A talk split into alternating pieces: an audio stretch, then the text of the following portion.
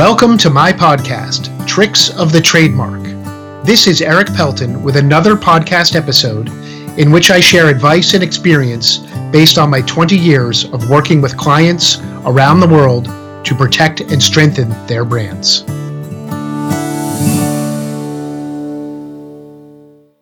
On my Tricks of the Trademark podcasts and the related videos, I've spent a lot of time covering protecting brand names with trademark registration and all the other tools that we've talked about. And we've even spent a lot of time talking about searching brand names when you come up with a new one to make sure that it's can be cleared before taking steps to use it and protect it.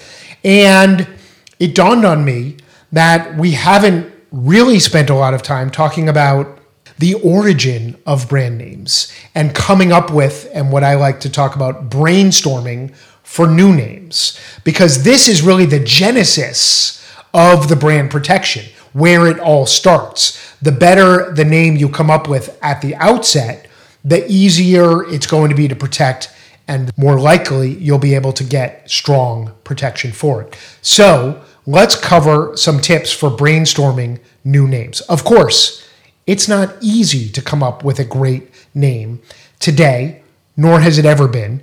But it is still possible, especially with these tips, to come up with a name that is bold, unique, and protectable. Now, I suggest that you begin with pieces of words and names and think about suffixes, prefixes, and syllables and not entire words. And think about ones that might help resonate a message about your business and about your brand and what you're trying to convey to the consumer. Are you trying to convey experience or are you trying to convey youthfulness or novelty or wisdom or any other type of feature that you might be trying to tell your customers in your brand, which starts with the brand name? It starts with this word and with the elements that go into the brand name. And so think about what that message is and some syllables that might help convey it, and then start to think about combinations of those syllables in maybe unique and new ways, or taking some syllables and adding them to other words. Netflix, Uber, Amazon. Think about great brands that are out there from the last decade and the types of names that they've got and how they don't immediately hit you over the head about what they're doing, but when you know what they do, they strongly suggest something about it. And you can see more of my materials about why I love suggestive brand names the most of all.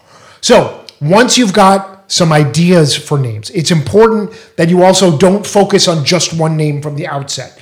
Because if you fall in love with one name and then you find out that it's not available, that it's not taken, it really stifles the whole brainstorming process and really makes it harder to go back and generate new names because you'll naturally be stuck on the one name that you love that's not available. So don't focus on just one name, focus on a whole list of possibilities and then maybe whittle it down to 10 or so.